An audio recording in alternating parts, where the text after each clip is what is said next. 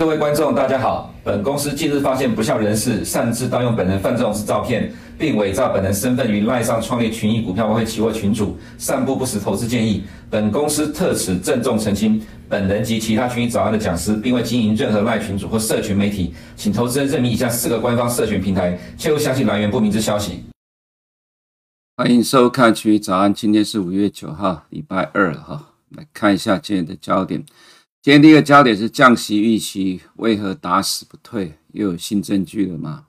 因为上个礼拜五的非农业就业人口数据出来之后，带动了美国股市的大涨。其实在这2天呢，上周五跟昨天我们看到一些美国人机构投资人的解盘，大概都有提到，像高盛或巴克莱都说，今年下半年Fed 应该是不会降息，投资人可能会大失所望。可是当然，这样的一个言论看法，机构各方的看法啦齁，没有办法去改变市场的对于下半年的降息预期。那当然，在今天凌晨2点跟4点钟，Fed 各发布的一篇报告。那么这个今天早上我有看到一些市场的专家拿这个部分来解读，说这个是新的证据来证明。为什么现在市场的交易员会认为今年下半年会降息了？好，这等一下我们再做个说明。那么再来就是第2点的部分，4月的 CPI 没有跌，让市场很紧张了。其实我个人倒觉得，因为其实在最近这段时间，经济数据都是大家关注的焦点。在每个月中间之前或者说上旬，除了第1周的就业数据之外，第2周就是 CPI、PPI。那么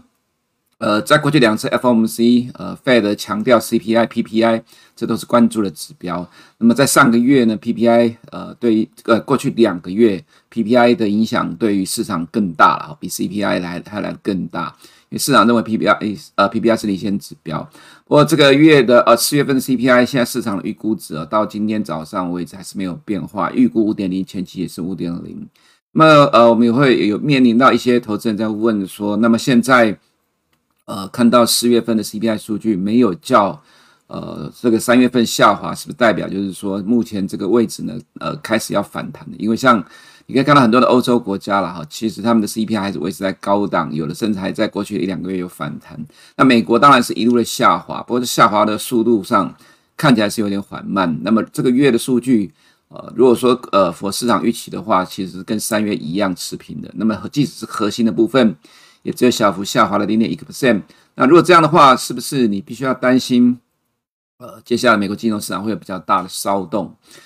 可是其实从目前的盘面上感觉起来，其实你感觉不到有任何这样的一个感受了哈。这原因是什么？也是等一下我们做个说明。我们先看一下，今天凌晨2点钟公布的这个银行业的高阶贷款主管的意见调查，叫 SLOs 啊。这显示说，第1季美国银行对于大中型企业的贷款标准收紧，从第4季的 44.8% 攀升到第1季的 46%。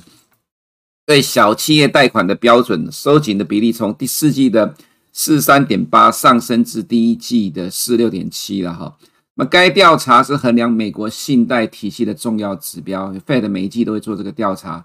是重要指标没错，但它也是落后指标，因为现在来公布，现在已经是5月上旬要结束，今天9号，明天10号。这是第1季的数据。那么第1季呢 ，SVB 是在3月上旬倒闭的，所以这个数据比较，我个人觉得今天公布了比较没有办法去明显的看得出来 ，SVB 倒闭之后真正明显的影响怎么说？因为这上升的幅度不大，但是它其实是从美国开始强升息之后，美国的信贷就开始紧缩了，这的确是一个重要的讯号。那么再来就是。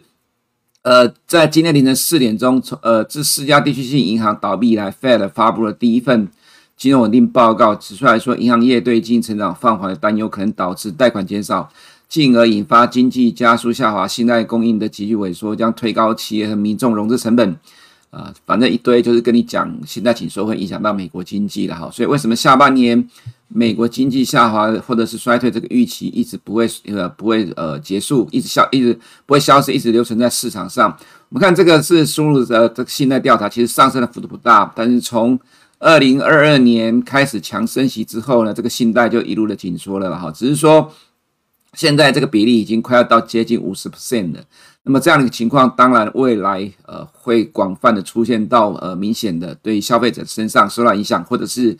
企业受到影响。在我们看到同样一份调查里面呢，刚刚这个是对于大中型企业还有小型企业的一个调查。那么同样一份报告里面，是针对消费端的调查，不管是信用卡或者是汽车贷款，或者是其他的部分啦哈，你可以看到全部都是信贷紧缩的状况。这是对于银行业的高阶主管的调查，所以现在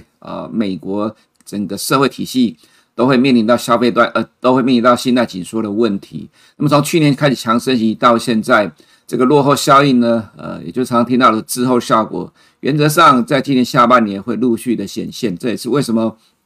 市场会一直认为今年的下半年美国经济会有比较明显的下滑或衰退。这个状况呢，会使得逼迫 Fed 在未来会被迫降息支撑美国经济了。我其实这有一个重要的前提啦，如果说因为信贷紧缩造成美国经济下滑的话，它同时也必须要伴随着出现美国的通货膨胀会随之而受到影响而跟着下滑，这样子才有可能 Fed 有降息的空间。因为如果照比较早期的市场预估的模型来看的话，那么到今年年底美国就会进入了正实质利率大概 1.5% 到 2% 的阶段。那么第一个部分呢，我们的焦点提到说银行降息的预期为什么拉死不退，这个新的证据你可以看到，其实从去年升息以来，美国就进入了信贷紧缩的状况了，只是现在还没有到全面广泛性的状况出现，但是这个状况呢，已经快接近一半的银行高阶主管都看到了，都做了同样的事情，这代表的是这个落后的效果会在下半年慢慢逐渐的反映。那么在今天的金融市场，我们看到凌晨一些机构的看法，我个人觉得这个解读其实也是找理由啦，毕竟你可以看到是凌晨2点钟 Fed 公布的信贷调查报告，说扩大了殖利率涨幅，可是它其实在欧洲时段就已经先涨了。那么在凌晨2点的时候，Austin Gosby 呢提到说银行业的问题导致信贷状况收紧，可见啦，我个人觉得银行信贷紧缩可能会接下来第二季中之后一直到下半年金融市场讨论的焦点跟主轴啦。不过今天的债券殖利率这10年公债殖利率从欧洲盘就开始一路的上涨，我个人认为这还是延续上个礼拜五美国的非农就业人口数据所带来的影响，持续的在发酵。不过这发酵当然就是反映一个月的经济数据，而且这个就业数据本来就是落后了，更何况今年以来每个月都大幅的调整，其实到了下个月你去看这个月数据，我想可能没有什么意外，也会被大幅度的调整。所以我们终究还是认为说这张短线上债券殖利率反映经济数据就是短期的反弹而已。那么在美元的部分，你也可以看到一个有趣的现象，即使殖利率在欧洲时段是先大涨，但是对于美元的影响相对上有限，拉起来又杀下来，拉起来又杀下来，在这个过程当中其实很勉强的被殖利率拉起来，收盘只有小涨。你可以很明显看得出来美元的反应并不强了，在殖利率连续反弹3天情况之下，美元还是只有小幅震荡，这代表的是美元相对上是比较偏弱的情况。那么反映在 OIS 预估的利率动向的部分，现在看到的利率的变化跟昨天相比大概只有增加了 0.1% 左右， 0.01 或者是 0.1%， 到今年年底的这个降息预期也稍微升高了啦，大概增加了 0.1% 左右。信贷紧缩造成经济趋缓或衰退才是降息预期不退的主因，这个状况仍然会支撑着现在的金融市场风险资产的部分是受到这个的激励。那么再来这个升息的预期的部分呢，我们个人觉得现在看到其实没有什么太大看这些没有太大的意义的原因是，随着市场情绪的波动，那主流当然还是认为美国的利率已经到高点了，即使市场预期啦，就是说近期上个礼拜五的这个数据可能会使得6月还有升息的几率，你可以看到这个部分升一码几率有跳升，但其实这个幅度非常的低，这个跳升指的是说从原本的大概 4% 以下稍微升高，那么这个状况仍然不足以改变6月维持不变的状况了。即使之前上礼拜五 James Buller 也有提到说6月不排除在升息了，不过市场并没有受到这个部分的影响。那么再来就是其他我们看到市场的部分了哈，这就是本周的重点。那么今天凌晨公布了2份的报告，接下来有一堆的 Fed 官员的谈话，多多少少都会影响到金融市场的动态。那么今天其他的有重点的新闻啊，好像比如说这是 ABC 跟华盛顿邮报的民调显示，拜登的支持率落后川普了哈。只要川普不被关起来的话，原则上共和党现在在共和党里面现在没有人是川普的对手了哈。那么现在拜登的民调落后了川普，那么拜登的施政满意度也创了上任以来的新低，这个其实就是我们之前大概有提到的一个状况。那么最近呢，小罗伯特跟甘乃迪民主党之内的民调开始窜升了，虽然跟拜登的差距还有蛮一大段的，不过其实时间还早。我记得2019年的同样这个时间点呢，我已经开始在很多的投信机构法人在开始报告2020年美国大选。那有很多的法人问我说，还有1年半的时间，现在太早讲美国总统大选有什么关系？我说当然有关系，因为美国的总统大选早在其中选举之后就开始起跑了，它会影响到美国的政策。其实你可以看到3月10号 SVB 事件爆发之后，当时候我就提到了，我个人觉得你看到美国政府的动作就知道2008年的事件美国政府不会让它重演啦。那么你看到我昨天有提到的这个前瑞士信贷策略师 Poser 提到的说 Fed 的动作很积极，那要尽一切可能避免危机发生，这就是不要让这些金融状况呢去影响到解决美国通膨的决心。其实我看到最近美国各界啦在解读SVB 倒闭之后，现在美国官方的动作普遍都认为说这个状况的积极度是远超过了2008年的时候的状况。那也有人在问我说，为什么08年也有民主选举活动，当时候却仍然倒闭，纯粹就是因为教训华尔街吗？教训华尔街是一个啦，第二个是官方反应太慢了啦，有点像埋在沙子里面骆驼一样，到最后不出事的时候才不得不去解决到这样一个状况。所以这一次反应非常的迅速，当然就是有了历史的教训了啦。那当然拜登的施政其实你要从政治面的角度来解读啦。所以我个人觉得美国的总统选举绝对会影响到接下来任何有关股市金融市场的动态。第三点就可以明显看到一个有趣的状况，美国参议院共和党领袖 Mitch McConnell 警告不会在债务问题上帮拜登，也就是说帮民主党政府，但是当被问到债务违约是否会给共和党带来政治风险的时候，你要注意这句话，债务违约是否会给共和党带来政治风险的时候， McConnell 预测 McCarthy 跟拜登最终会达成协议。这个是共和党的参议院领袖，他也认为最终会达成协议。为什么会有这个状况呢？因为以前就发生过了，一旦超过了这个债务上限时间点，造成美国政府某些部会必须暂时关门，有些雇员呢就会被裁员，暂时没有办法领到薪水，到最后就会形成 blame game。 什么叫做 blame game？ 你怪我，我怪你，反正最终到最后大家都要承担这个责任。所以一旦没有达成债务上限协议，因为现在执政的是民主党，当然不配合的就是在野党，现在在野党就是共和党。如果到最后没有办法达成调高债务上限，造成美国债务违约的话，最终倒霉的一定是共和党，因为一定会被怪罪啦，因为现在两个党都是由共和党在掌控的。那么预算的部分是由众议院在主导的，所以如果这个状况到最终现在强硬的右派让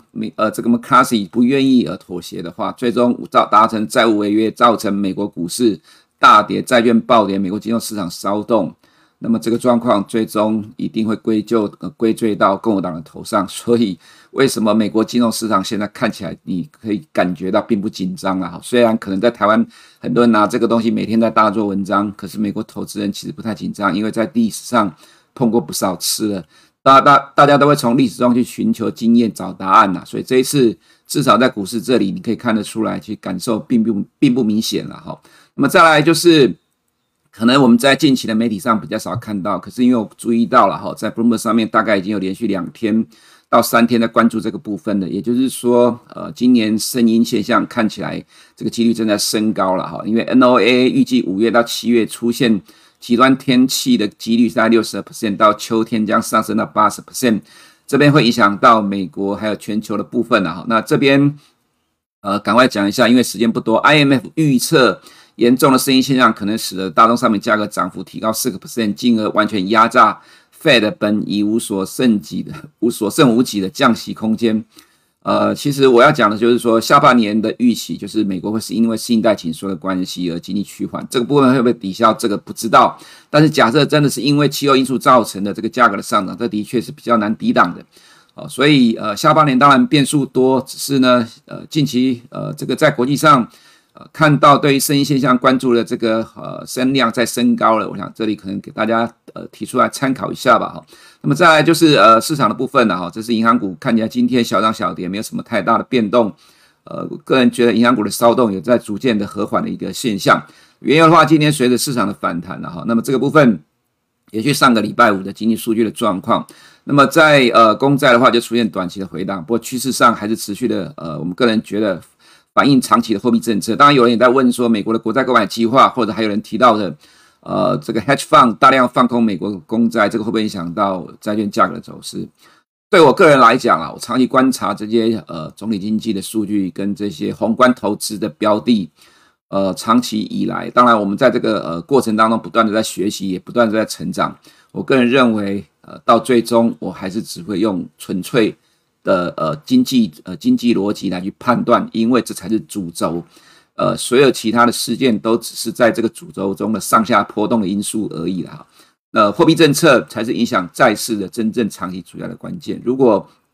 Fed 升息终点已经看到了，即使短期之内不会降息，可是市场会提前预期未来的降息。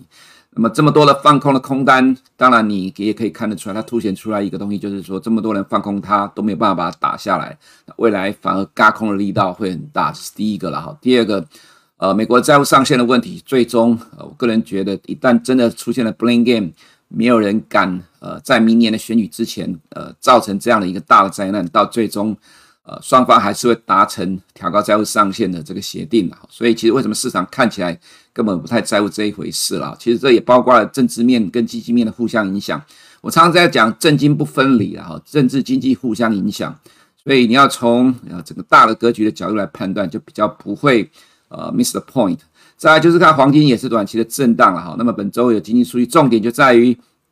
那三晚上 CPI 是我们第二个焦点哦。我们先看一下市场预期是 5.0， 前期是 5.0， 核心是 5.5， 前期是 5.6， 核心只有小幅的掉下来。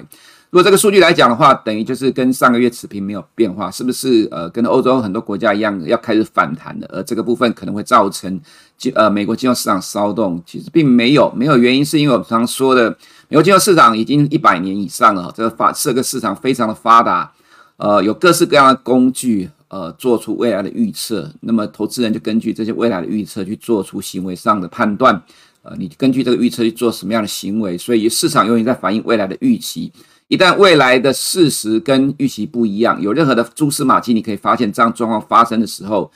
就是说未来可能发生的状况跟现在的预期未来的情况不一样，市场马上就做出调整。那么你可以看到，市场看到这个月增率呢是大幅的成长，那这个月增率大幅成长主要来自于油价啦，因为汽油的部分，美国国内汽油价格4月是反弹的。不过为什么市场普遍是看起来不太紧张？这是 Bloomberg 对于美国 CPI 的预估，最新的预估值啦。4月本来就是叫3月持平的，但是后面的话你可以看到一路的往下滑了，这是2023年的下半年。大概跌到2到 3% 之后就开始震荡了，那么明年整年是一路下滑。那这图的部分你这样看的可能不是很清楚，我们从另外一个这个 CPI 的衍生性商品所预测出来未来12个月走势其实是差不多一样的，也就4月份 CPI 是 4.99， 那5月份就掉到了 4.14， 6月就掉到 3.13。 那么为什么6月会掉的幅度这么大？去年 CPI 高点在6月的 9.1， 这是因为基期的关系，6月就掉到比4月掉了大概 1% 了，这个是现在的市场主流预期。所以为什么4月份的 CPI 叫前个月持平，但是市场并不担心。所以我之前就有提到说，即使符合市场预期或稍微高于市场预期的话，市场的波动骚动可能也不会很大了，因为毕竟现在主流的看法仍然是认为美国的 CPI 会一路的下滑。虽然你刚才前面看到了有可能 IMF 讲到了这个生意年的因素，不过在没有发生之前基本上都会维持这样的一个预期在走。那么根据这样的预期的话，如果你可以看到今年的下半年如果这个 CPI 数据已经掉到大概 3% 左右的话，那么美国的实质利率就超过 2% 的。这个其实是让 Fed 是有理由可以去降息的，这也是为什么市场降息的预期一直没有办法消失啦，因为这是两个方向，就是我们之前所提到的，第一个是美国经济趋缓，第二个是在下半年实质利率会这个正实质利率扩大的情况之下，其实让 Fed 不要讲说借口，而是说你终于有台阶可以下，可以在下半年有这样的一个机会去降息，这是现在美国金融市场投资人预期的结果了哈。所以你目前所看到就是美元弹不动的情况，美元相对上是比较弱势。那么在市场的部分呢，欧洲指数我们觉得相对上还是强势的震荡了哈，走的还蛮强的。不过我们留意到之前创历史新高的法国股市的两档大的全指股看起来有点像这个强势股整理尾声的这个迹象哦，你可以留意一下这个状况。那么 DAX 也是强势的震荡。那么在美国的部分啊，今天早上几个消息，高盛的调查啦，这里很快讲一下，我就会不一一的念。它指的是说最近对于家族办公室的调查啦哈，因为现在全球对这种家族办公室有钱人的投资理财非常的盛行。对全球166家的家族办公室调查，平均现在的现金12% 投资组合是现金。那高于其他投资机构者，也就是说比较保守，但是呢，有1/3的受访者预期在未来一年要增加持股，尤其关注美国债务上限的问题。一旦债务违约可能导致金融市场混乱，当市场痛苦的时候，这些资产管理经理可能考虑购买股票。你看到了吗？很多人在等发生危机，发生危机之后要进场，因为政府会进场救了哈，所以这个其实就是很多人在台湾的投资人其实一直纳闷的地方，就是为什么每天都有人喊未来的危机要来了，股市要崩盘了，可是美国投资人或国际金融市场看起来一点都不紧张的感觉，波澜不兴。因为一旦真的发生事情的话，官方会进场去拯救危机，所以它会是创造另外一个买点。很多的钱正在等待危机出现，等着要买。3月中的 SVB， 我记得当时我提到8天缓和，2个礼拜解决。如果你当时候有感受到我感受到的状况的话，自然你现在已经是5月了，你去比对差不多2个月前的状况，现在的位置当然比当时候的位置又来的相对上稍微高了一些的啦。所以对于大部位的投资人来讲，家族理财办公室一定都是大部位啦。其实很多人正在等着危机要进场，那你能怎么办呢？那每天在喊危机，结果危机也没有办法造成市场的大跌。JPMorgan 的策略师这里也提到，这因为昨天又是礼拜一啦，发布报告啦，还是一样哦，这是看得比较保守，就不再花时间解释，因为已经8点22分了。再来是一样，礼拜一 Michael Wilson 的预测还是很悲观，他认为今年 S&P 500 的EPS 是195，可是你可以留意到市场的预估值在财报接近尾声的时候反而是调高了未来12个月的 S&P 500 的 EPS。 很有趣哦，这个空方还是非常的悲观，可是整体的市场其实现在看的变得是更加的乐观，所以市场一直不下来，虽然大家都在喊空，这就会造成看起来是心理上的轧空的情况，投资人不愿意进场，结果它一直不下的情况之下，可能就会变成逐渐的慢慢的垫高的状况了哈。那么这是第一季的获利成长已经公布了 87.2%， 这个数据是实际的数据。那么这接近礼拜一我们所看到 FactSet 修正的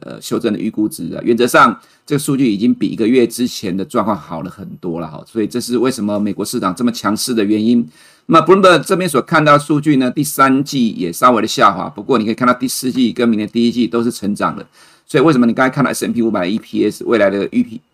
未来12个月预估 EPS 是往上修的哈？那么也这是因为基期的因素啦，所以市场其实反映现在的市场也已经在反映这样的预期。我常常讲一句话，永远反映未来的预期。如果你无法掌握市场的未来预期的话，就没有办法去掌握市场的脉动了哈。所以呈现在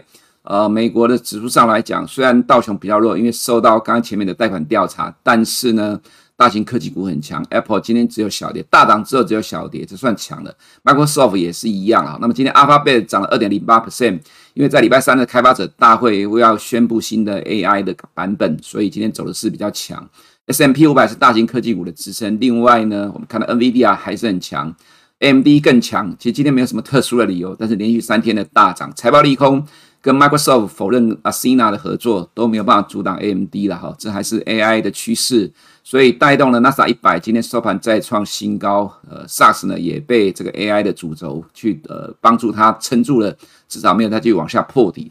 那外在亚洲动态部分，最近几天中国银行股大涨，那找不到理由，就说是因为近期很多银行已经完成了降息调降存款利率了，因为成本降低的关系啦。不过我个人觉得，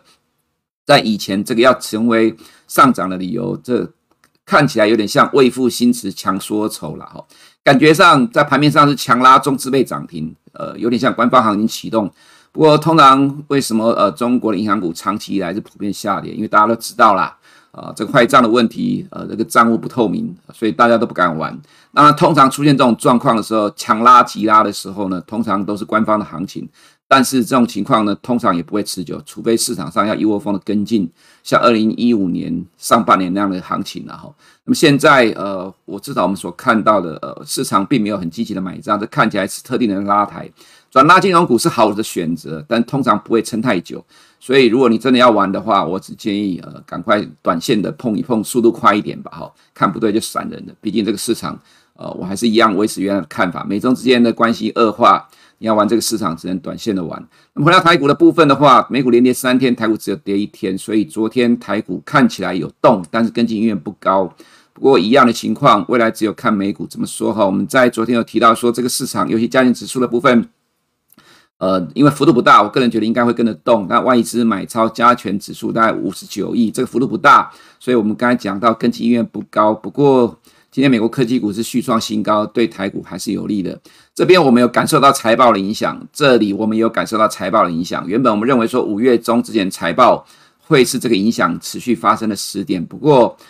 只有短短的几天而已，美股呢就上来了，所以把台股也带动了反弹，所以财报就变成个别股市的股票的反应。这状况其实经常发生啊，因为也太常看到了，所以我们在这个过程当中有观察到说财报要开始影响的时候，它的确在反映财报。不过我们也有感受到美股真的算是相对上比较强。所以现在这个情况，如果接下来还是大型科技股一直维持强势演出的话，那么即使财报很烂，就是我刚刚所讲的，就是个股表现吧，那台股还是会被推着走。这个状况呢，不能说不合理，因为毕竟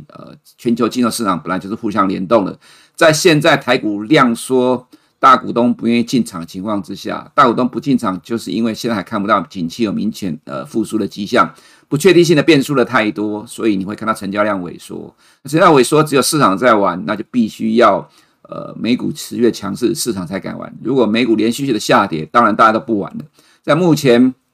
我们的认知上，美国还是维持强势的时候，那么台股就有机会跟着走。以上是我们今天群益早安内容，我们明天见。如果你不想错过最新市场动态，记得开启小铃铛并按下订阅。此外，我们在脸书、YouTube 以及 Podcast 都有丰富的影片内容，千万不要错过。每日全球财经事件深度解说，尽在群益与您分享。大家好，我是富邦投信基金经理人杨邦恒。那今天也很开心有机会来跟大家聊聊台股市场的一个看法。台股从去年的10月落底之后，已经反弹的这个超过3000点。那我想一定有投资人认为这个点位并不算低，但究竟股价是高还是低呢？我们还是建议不妨回到这个评价面来观察。2010年之后的这个后金融海啸时期，台股大盘的平均本益比大概是在15倍左右的一个水准。那去年台股大幅回档，加权指数最低来到12600点附近的时候，虽然还是在10000点之上，可是本益比已经 跌到约10倍左右的水准，是2010年以来这个最新的一个本益比的一个水位。那这一波台股的反弹虽然涨了超过3000点，但平均本益比其实只有来到2010年以来平均的这个水准附近。所以从评价的这个角度来看，虽然没有像去年10月当时候那么便宜，但也并不算是一个偏贵的一个水位。投资只看点位的高低确实是一个迷失啊，会因为这样错失了很多很好的进场时机。那么经理人是否有好的标的可以简单介绍给投资人呢？好的，那富邦投信发行的台股 ETF 大约可以分成2种类型。那一种是市值型的 ETF， 比方说代号006208的富邦台湾50，以及这个00692的富邦公司治理。那另外一种类型是高股息型的这个 ETF， 比方说是像00730的富邦台湾优质高息，以及这个00900的富邦特选高股息30的 ETF。那市值型跟高股息型的这个 ETF 要怎么选择呢？那其中一个方法是透过从这个投资朋友的这个年龄来做一个决定。如果您还是属于这个青壮年的世代，那我们其实会建议选择市值型的 ETF。那主要原因是在于青壮年世代未来比较需要多一点的这个现金流量的一个支出。那市值型的这个指数呢，虽然殖利率没有高股息型的指数要来得高，但是这个总报酬的这个表现，以中长期的角度来看呢，相对高股息型的这个指数是比较有竞争力的一个选择。那如果您已经不属于这个青壮年世代的话，那么会建议这个选择高股息型的这个 ETF。那主要原因是未来现金流量的支出相对青壮年世代相对来说是比较少的。那高股息指数这个强调是比较相对比较高的这个配息，所以相对比较可以提供这个现金流的这个收入。今天非常谢谢杨邦成经理人的分享，也感谢各位贵宾的聆听，祝福各位投资顺利，业绩长虹。谢谢主持人，那也谢谢各位投资朋友的观看，谢谢。投资一定有风险，基金投资有赚有赔，申购前应详阅公开说明书。